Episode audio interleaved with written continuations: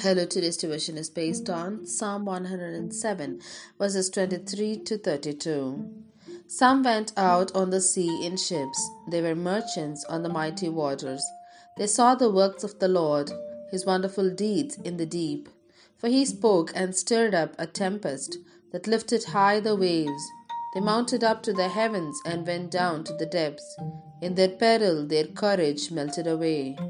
They reeled and staggered like drunkards. They were at their wits' end. Then they cried out to the Lord in their trouble, and He brought them out of their distress. He stilled the storm to a whisper. The waves of the sea were hushed. They were glad when it grew calm, and He guided them to their desired heaven. Let them give thanks to the Lord for His unfailing love and His wonderful deeds for mankind. Let them exalt him in the assembly of the people and praise him in the council of the elders. Here ends the Bible reading.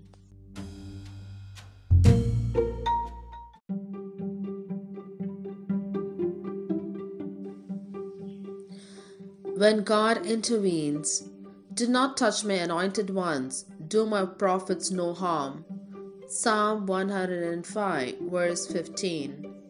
In a poem titled This Child is Beloved, Omowumi Efuwi, known affectionately as Pastor O, writes about his parents' attempts to end the pregnancy that would result in his birth.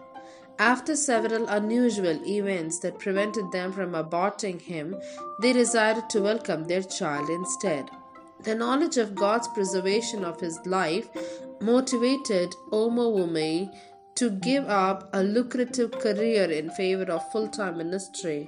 Today, he faithfully pastors a London church. Like Pastor O, the Israelites experienced God's intervention at a vulnerable time in their history.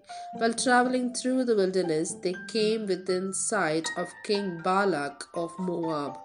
Terrified of their conquests and their vast population, Balak engaged a seer named Balaam to place a curse on the unsuspecting travelers. But something amazing happened. Whenever Balaam opened his mouth to curse, a blessing issued instead.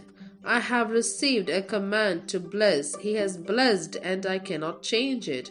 He declared, No misfortune is seen in Jacob, no misery observed in Israel. The Lord their God is with them. God brought them out of Egypt. God preserved the Israelites from a battle they didn't even know was raging. Whether we see it or not, God still watches over his people today. May we worship in gratitude and awe the one who calls us blessed. How often do you stop to consider the daily protection God extends over you? What knowledge that what is the knowledge that he saves you from unseen dangers means to you just think about it. Father in heaven, forgive us for the many times we take your care and protection for granted. Give us eyes to see how much you bless us. Amen.